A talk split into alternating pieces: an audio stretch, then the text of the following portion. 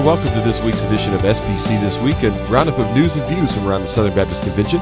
SBC This Week is hosted by Amy Whitfield and Jonathan Howe. Hey, Jonathan, how are you this week? When in course of human events, it becomes necessary for one people to dissolve the political You, band. you get a few, a few more days. A few I'm, more days. I'm beating you to the punch. You're just getting ready. Yes. Yeah. Oh, there's some great lines in there.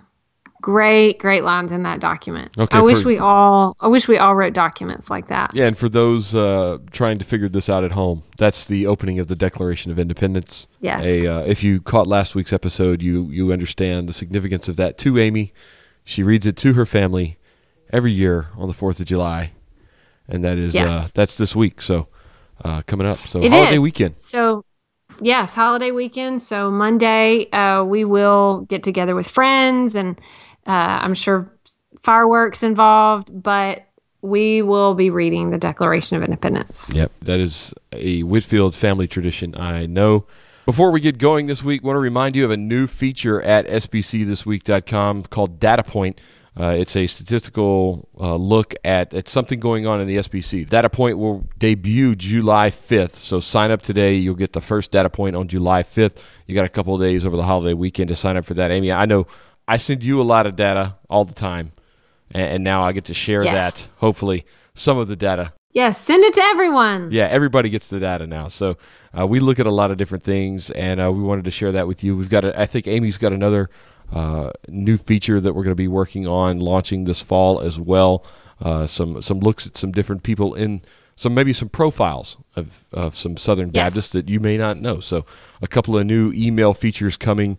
Uh, from SBC this week, go over to sbcthisweek.com. Make sure you sign up for that, and uh, we'll see you on the data point every week. We're going to jump into the news, uh, everything that's going around the SBC after uh, a quick mention of our sponsor. This week's podcast is sponsored by Southeastern Seminary's new Go certificates. Go certificates are specifically designed to equip leaders in the church with valuable training for all people at any level of experience.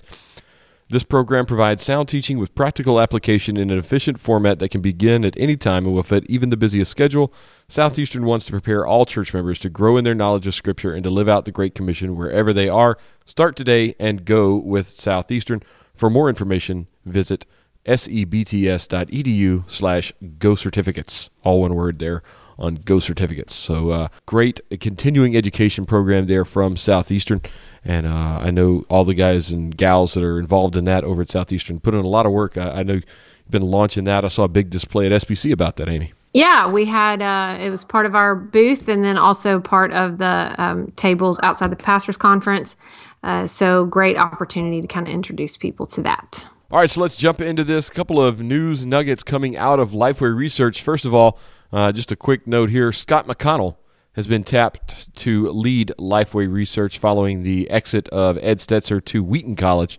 Uh, that went into effect. I guess that goes into effect now in, in July, right? So, Yeah, yeah. so congratulations to yeah. Scott McConnell. Yeah, I, this really to people who know Scott and people who have been around Lifeway Research, this is not a surprise at all. And uh, Scott's very deserving of this position. Has done a fantastic job in his role there as a researcher for Lifeway, even before and then when Lifeway Research was formed um, ten years ago. But honestly, the impeccable work and the methodology of every research project that comes out uh, can really just be trusted 100%, and that's because of Scott McConnell and his work. Yeah, and, and some would even say that Scott was leading Lifeway Research before, but we will leave that alone. So, all right. But speaking of Lifeway Research, some big research out this week about the unchurched and how they will talk about faith and what they uh, what they've said about it. Yeah, that's that's really interesting. So many times when we're talking about evangelism, we're afraid to speak to our unchurched neighbors. We're afraid to open the conversation uh, because we think they don't want to talk about it. And this research really tells us something different. Um, it actually says that Americans who don't go to church are happy to talk about religion and often think about uh, the meaning of life. And these numbers are are really incredible. Uh, like one was among uh, this was this was an online survey of 2,000 unchurched Americans. um, and it was in partnership with the Billy Graham Center for Evangelism at Wheaton College. But one question uh, that that's at the beginning of this release is they were asked if a friend of mine really values their faith, I don't mind them talking about it. 79% agreed with that. Um, now, it still said that uh, they're they're still not necessarily drawn to organized religion. They don't necessarily think church is for them a lot of times, but they're not as hostile to it as we're afraid. And when I really think about this, and I think about my sort of personal experience, most of the time, I mean, a lot of my unchurched friends, next door neighbors, um, in uh, some of the other places that I've lived, people when we were in Virginia that we w- would encounter, they really were happy for us to talk about those things. Um, so I, I, this this really matches up. Yeah, and I think also something in here that was not surprising uh, was uh, people wondering if they were to die today, would do they know for sure that they would go to heaven? And nearly half of the people never even think about that. Heaven is is not really on the minds of uh, unchurched Americans. Yes, and the interesting thing about that is that typically is a is a question that we will start with. Yeah, that's and this tells us popular something. evangelism line. Right, right. And so this tells us something. It tells us that they don't necessarily people aren't necessarily always thinking about that. They're not wondering about it on a regular basis. Um, but what this survey tells us is that they are open to talk about it, especially if it is important to us. And so it, it just, the, the survey as a whole had some very interesting findings, things that, that certainly surprised me. They might surprise some of you. Uh, it's definitely worth just looking, just looking into. Uh, but the end of the release, uh, Scott McConnell is quoted that he just says, you know, people who want to share their faith should just talk about what what their relationship with Jesus is like in day to day life. He says if you wait for unchurched people to bring up the topic of faith, it's probably not going to happen. Yeah, because they're not thinking uh, about it. But right, right, uh, which is what we can see. Um, but there's more openness than we think. All right. Well, uh, another great research study out of Lifeway Research. Uh, there's more to that study. It's a big, big study about the unchurched in America. So uh, that is a must uh, see and a must read, and you can find all the links for that research and all the Lifeway research that we mentioned over at sbcthisweek.com in the show notes. All right, moving on up to Kentucky, a couple of news bits out of the Bluegrass State. Uh, first of all, I think we may have mentioned this earlier on the podcast uh, last month, uh, but Matt Hall been named the new dean at Boyce College.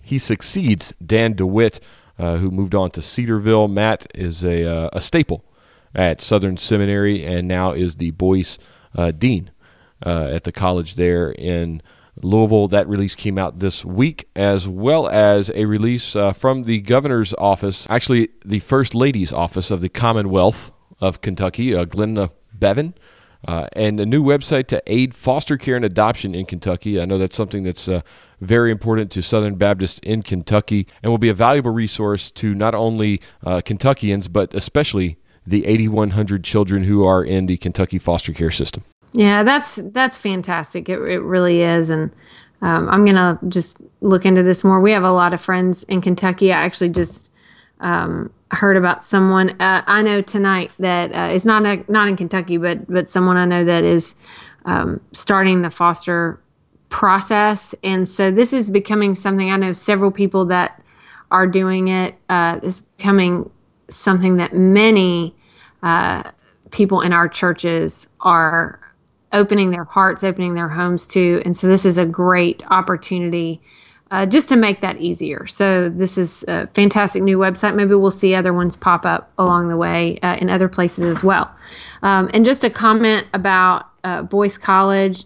That that's really great news. Matt Hall, you said he's a staple. Um, he's just done some tremendous things at Southern Seminary uh, for the last several years in a number of different positions.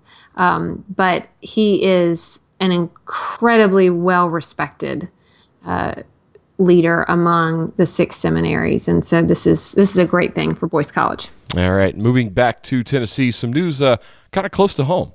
uh, for you. Yeah. Uh, we'll kind of delve into that in just a second. But Pat Summitt, the winningest coach in NCAA history, uh, passed away earlier this week following a five year battle with Alzheimer's disease.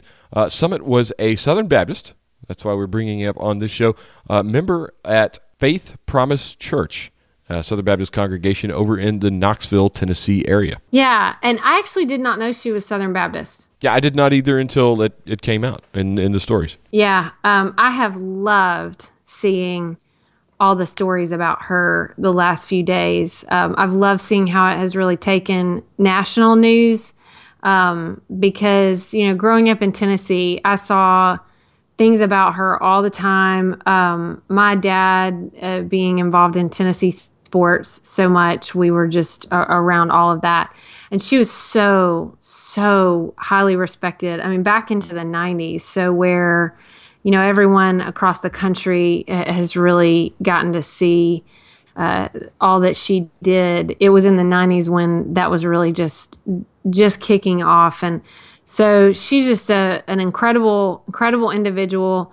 And she was from the area where I, I grew up. From yeah, grew up on a tobacco farm in Cheatham County. That's correct. Sounds a lot like Amy Carter Whitfield.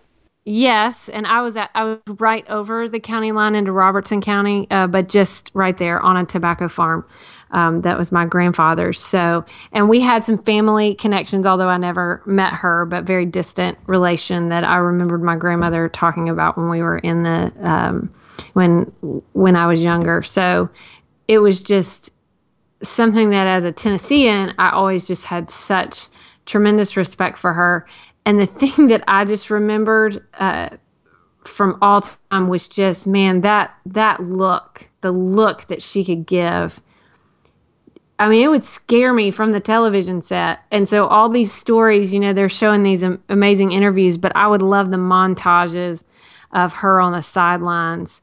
Um, but what I loved is she she give those hard looks that would just startle you, and you'd think, man, I would never want anybody to look at me that way. But her players loved her.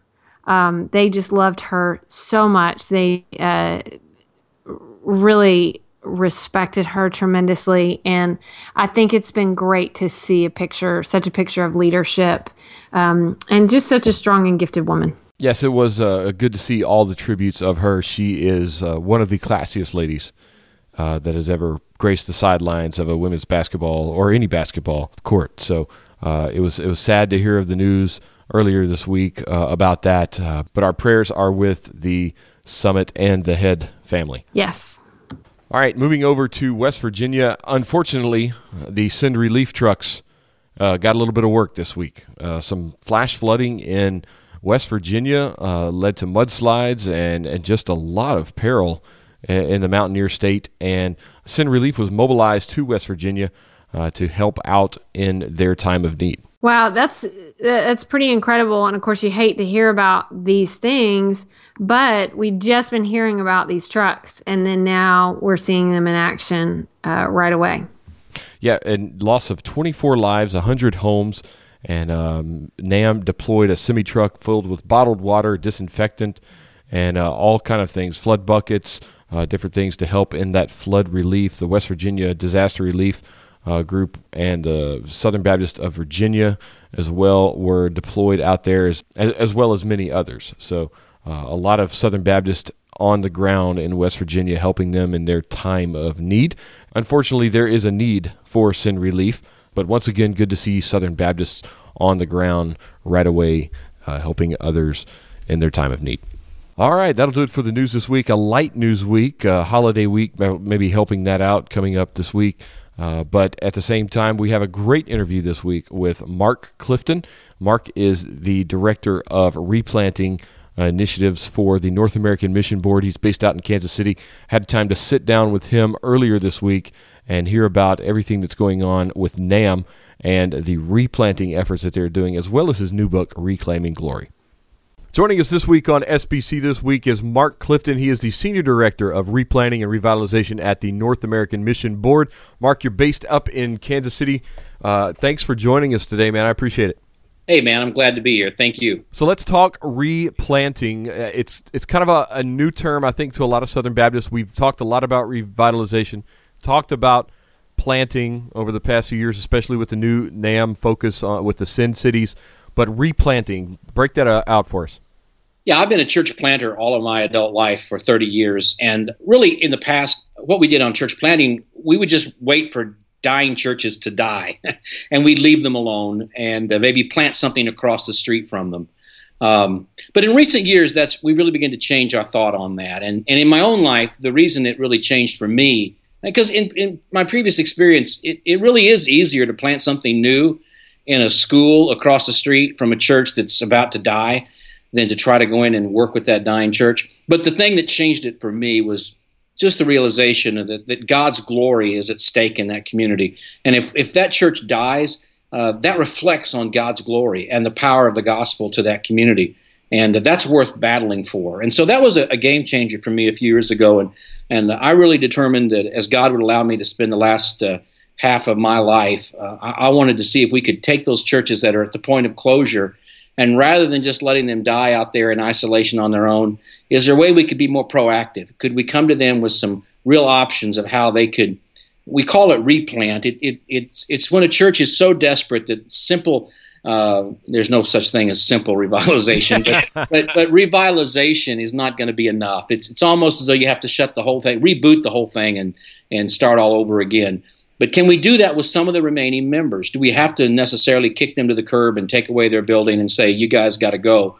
Or is there a way we can, we can at the very end of, of their life, when they're just about ready to, the church looks like it doesn't have much future left, is there a way we can come in with resources and intentionality and, and, and people who are equipped and trained? And can we see that thing come back to life in that location? And if we can, wow, what's that say about the power and the glory of God in a neighborhood? Maybe everything else in that neighborhood is, is changing and transitioning and maybe even to some degree degrading. But to have a church that's been there for all those years come roaring back to life and be relevant in its community again is an amazing testimony to the power of the gospel and one that we need to have. So it's worth the effort to do.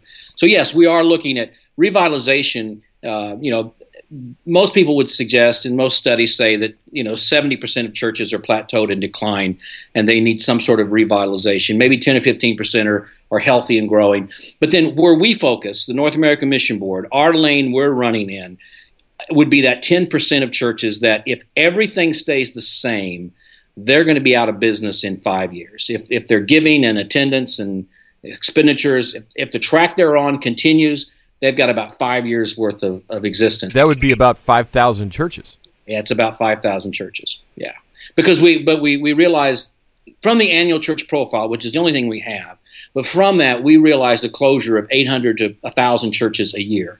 So yeah, every five years, so about five thousand churches are within five years of closure, and actually that number is probably going to increase. So uh, we have to we have to be intentional about replanting these churches, and so that's what we're trying to do.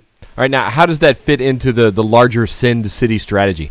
Well, a number of these church buildings are in Send cities, and uh, you know, again, I, I, was a church planter basically in the believe it or not, the late '70s, um, and and in the '80s, we actually could plant churches before the internet came along. Uh, that, that was actually happening, and even before Exponential, and even before Ed Stetzer. So we were able to do all that, uh, even before all of that.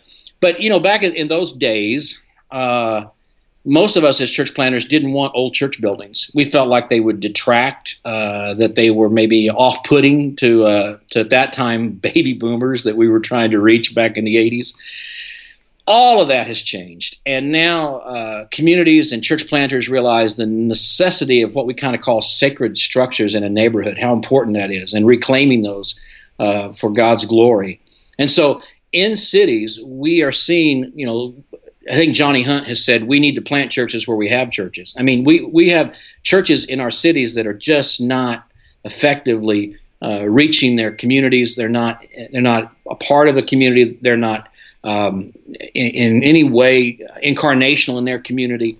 Uh, and so, rather than to go across the street and start something brand new, how can we replant those churches where they are? So we have churches where we where we need churches, and we redeem the building, we reclaim the building, we redeem the remaining members who are there in the sense that we redeem their purpose and their their identity as a church. And for the glory of God, that church again raises the banner of God's glory and the gospel in that neighborhood. Seems pretty worthwhile uh, to us to do that.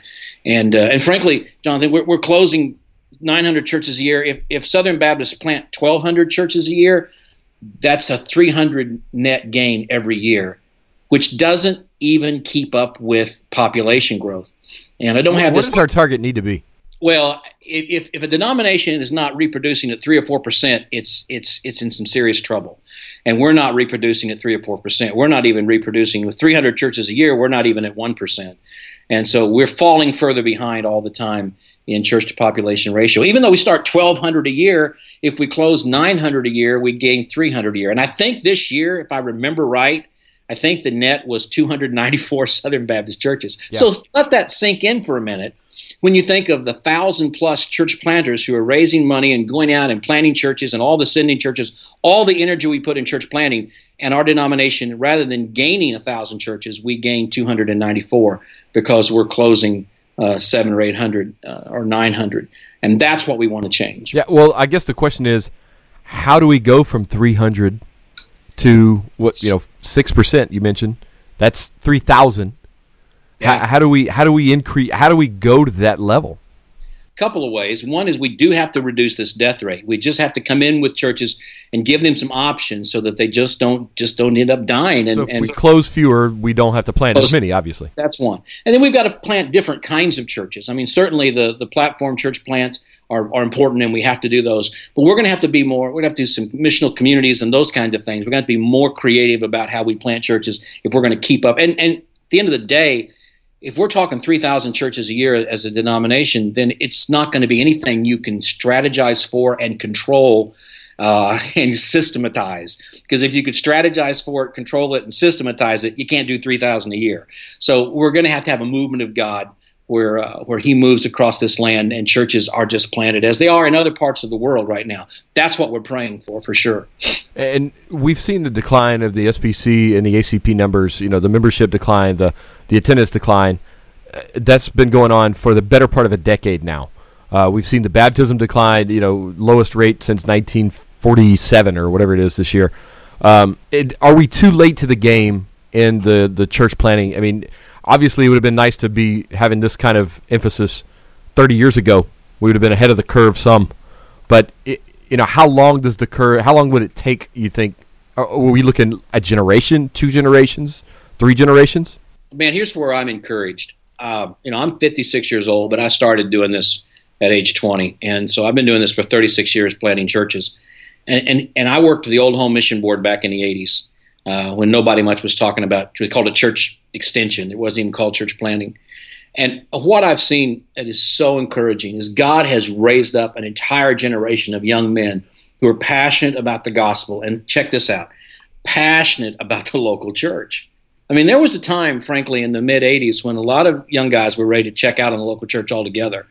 And, and the, the guys I hang out with, the guys that connect with our, our team, the guys that want to replant dying churches are young men in their 20s who, who are some of the brightest and best, some of the highest capacity leaders I've ever worked with, and they are being drawn and compelled to, to the local church and to replanting and revitalizing local churches and to planting local churches and, and biblical local churches. I mean, gospel focused local churches. And I, I think God would not be calling so many young men to that task if he weren't prepared uh, to do something. So I'm frankly very encouraged, more encouraged than I've been in a decade about the future. Okay, so when we talk replanting, you mentioned in a book, and we'll get to the book here in just a second. But in the mention in the book, you mentioned replanting pathways.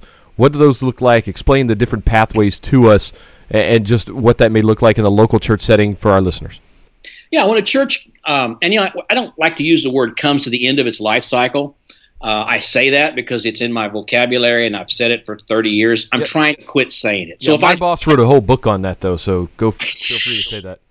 Well, if I okay, and the reason I say it is I I don't really. I bought a I bought a little betta fish for my grandson, and so when I bought him, I looked up on Google. You know, I tried to find out all I could about betta fish. And hey, guess what? Betta fish have a life cycle. All right, I mean they're going to live a certain length of time and no longer. I, don't see that in a church. I, I, think as as long as a church is um, willing to submit to the lordship of Christ and have a passion for the gospel and desire to reach its community. Now the community changes, but the reason the churches have a life cycle is they don't adapt to those changes. And And so it really isn't just sort of a natural lack of a life cycle it, or lack of a, excuse me, it's not just a natural life cycle. It's really a lack of being the church we're called to be. And I, I think that's not a subtle difference. So now that I've said all that, I've completely forgot your question. Pathways. Thank you. Thank you. Here are the pathways. All right.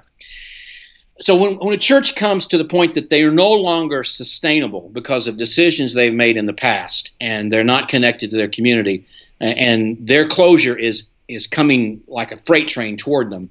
We have discovered uh, four general pathways where those churches can continue to live uh, and, and can thrive and can make a difference in their community. And you know, frankly, three of them are pretty simple and they work about every time they're tried. One of them is they just simply hand over the building to a Southern Baptist partner.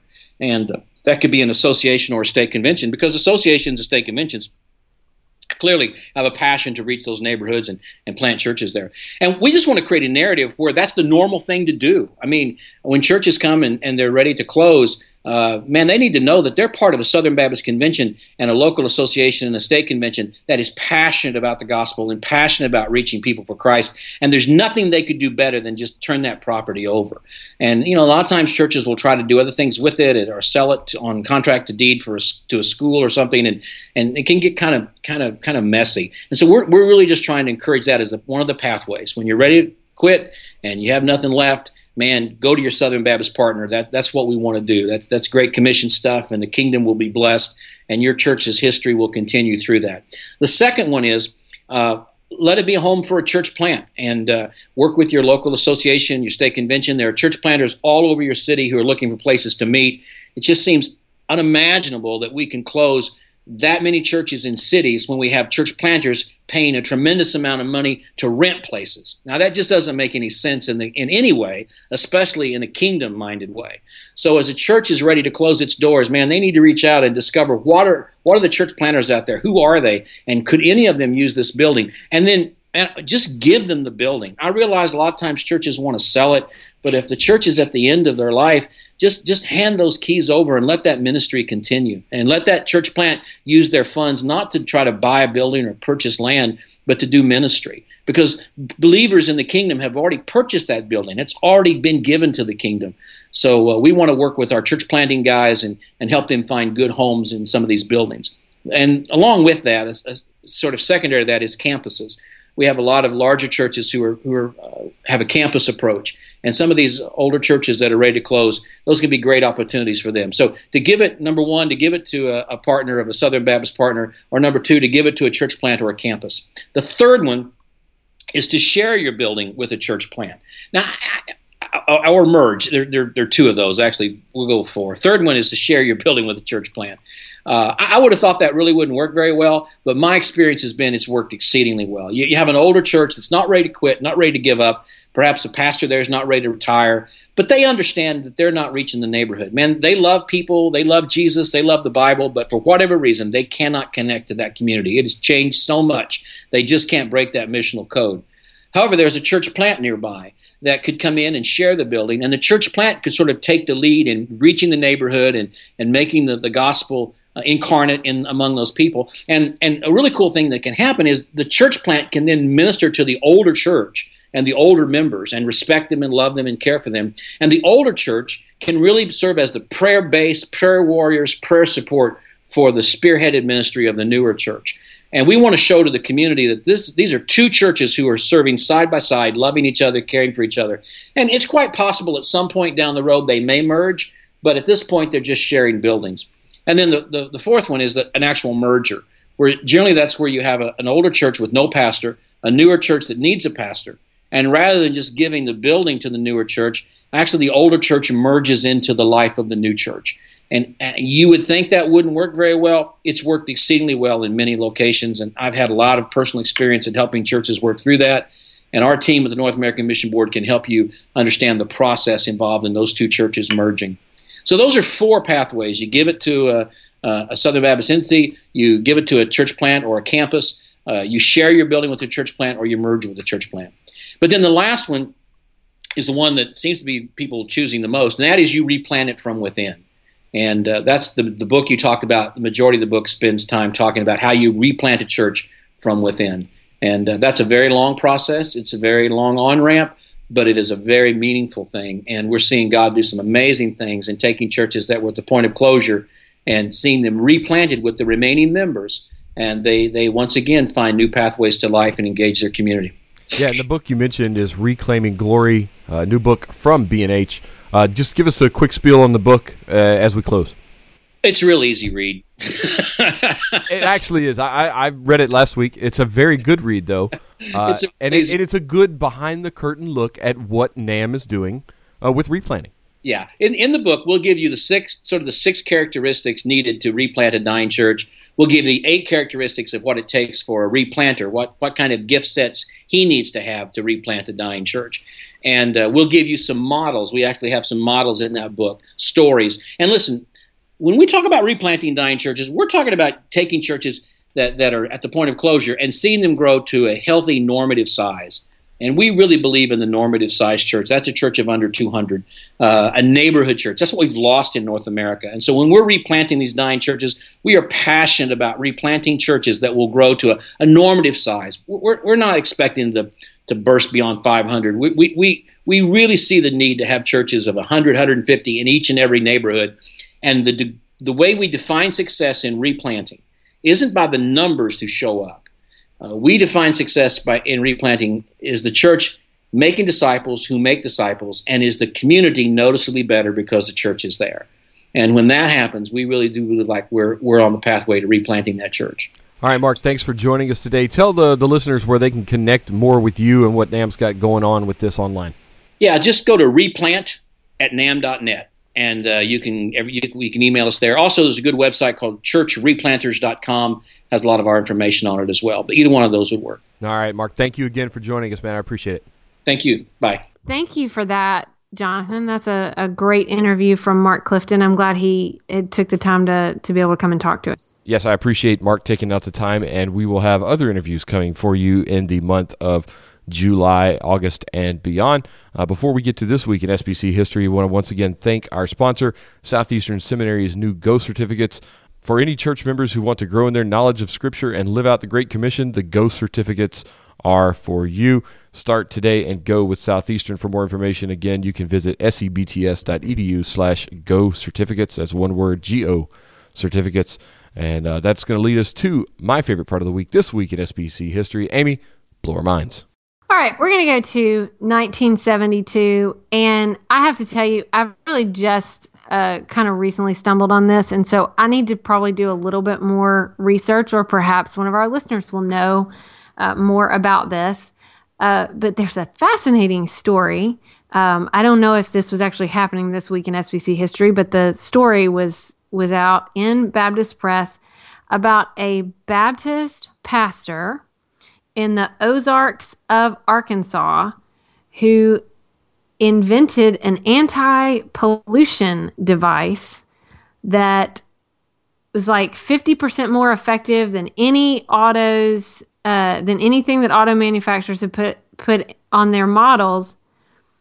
But he basically, the story says, What's the secret? He's not going to tell. but he called it a scat pack. Huh.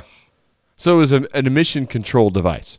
Yes. Oh. So it, it was something they it, it, it was they ran tests from um, at the University of Arkansas, their Graduate Institute of Technology, and another a firm in Little Rock, and it showed a 48% reduction in carbon monoxide, a 42% reduction in hydrocarbons, 7.7% reduction in nitric oxides, and 41% reduction in particular particulates.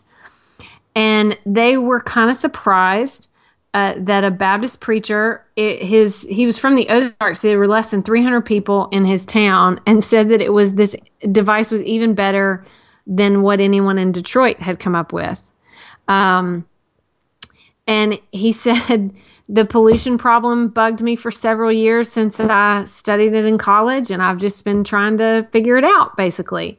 So he got the idea from um, a World War II technique uh, that was designed for American fighter planes, and I think he just kind of worked on it where he was, and so it's just is it's just kind of interesting. It just jumped out at me. You got this, you got all these automobile companies in Detroit and they're working on all these things. But uh, a Southern Baptist pastor in the Ozarks of Arkansas uh, developed this secret device. Now, I, I want to do some more research to see whatever came of the Scat Pack. All right. Um, well, maybe you'll have to report I- I back don't- on us. Maybe Lizette Beard can help us out with that since that's kind of her yes, it's from her from territory. Arkansas.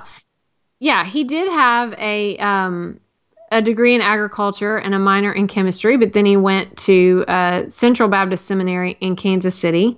Was pastor for eight years at Springdale, Arkansas. At First, before- First Baptist, Maybe I don't know.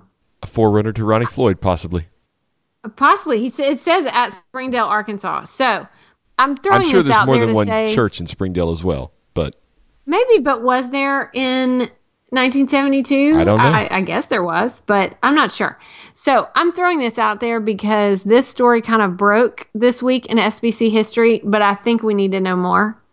Um, so I'll do a little digging, but we need to find out was uh, was this pastor who um, is named Roe Matthews, First Baptist Church um, in Lowell, Arkansas.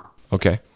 Uh, was he at First Baptist Springdale? And then uh, what happened to his anti pollution device? All right. But well, I tell you what, any listener that can write in and let us know what's going on with that, I've got an extra copy of the new CD from the Gettys that I'll send to him. that would be fantastic. But these are Sou- Southern Baptist pastors ch- changing the world in all different ways. How about that? It's pretty That's incredible. amazing. Yes. Absolutely So- amazing. all right. Well, Yes. very cool. And it all started this week. This week in SBC history. All right. Well, that's going to bring us to our resource of the week. Amy, your resource of the week is no no Mine relation. is, mine is a new book called uh, Hillbilly Elegy. by the same um, guy. No. Is it totally coincidental? We talk about me growing up on a tobacco farm, about someone in the Ozarks developing an uh, a pollution device, and then it's hillbilly elegy. All of that is coincidental. Um, this is a book that just came out this week. It's by uh, J.D. Vance. It is a memoir of um, kind of his life in I think some Ohio, uh, a town in the Rust Belt, but then also in his family's uh, town in uh, the Appalachia re- region of Kentucky, and it's basically a it it's basically looking at the culture and crisis of uh, white working class Americans. So it's hitting at some um, some things that uh, Robert. Uh, Putnam has been dealing with in some of his books from a research standpoint. Um, there, the a recent one that he had called "Our Kids: The American Dream in Crisis," Bowling Alone. Uh, he's a researcher, so he's written. So and then J.D. Vance. Uh, so Robert Put. Putnam has written a couple of books with some research on these issues, uh, but J.D. Vance is really just telling the story of his family. I stumbled on this because he wrote an uh, a column that was being shared around about uh, the sort of the decline of faith in uh, some of these communities, and I several people were sharing that. We'll we'll give a link to that, and that led me to his book. And I saw several things on Twitter about the book because it's coming out this week at the same time as the column. Hannah Anderson, who's a um, a, writer that I, I follow and another podcaster I listened to, and uh, she was just raving about it because I think she she got a review copy. Uh, Bob Smietana was talking about how he was going to get a copy, so I said I got to get one, and I just started it. First chapter, uh, fantastic, very eye opening, All right. and uh, reminded me of a lot of things. All right. Well, that's Hillbilly Elegy by J.D. Vance. My resource of the week is Reclaiming Glory by Mark Clifton. Uh, no surprise, we had Mark on the show this week. Great book. I had a chance to read it earlier this week and last week, and I just kind of flew through it. It's a, a great book, a very, very practical book for churches interested in uh, replanting, having themselves replanted, or for pastors, uh, church leaders interested in going to a church and helping with a replant. So, uh, a great resource. It's it's your primer for church replanting, and a great resource again from Mark Clifton. And we appreciate him again for coming on the show this week. All right, Amy, that's going to do it for this week's episode. We've got a big holiday week. I know you're headed off to Canada. No, I'm headed off next week. So we'll get to record one more before I head to Canada. Okay. But just for about 10 days, not leaving the country yet. All right. So you're headed to Canada at the end of next week. I'm headed Yes. to Chicago. We're traveling all over the place. Um, so it's going to be a fun fourth. I uh, pray that everyone has a safe and productive Fourth of July. Keep all your fingers. Uh, don't Jason Pierre Paul things uh, with the fireworks this year, folks. And uh, we will see you next week. See you next week.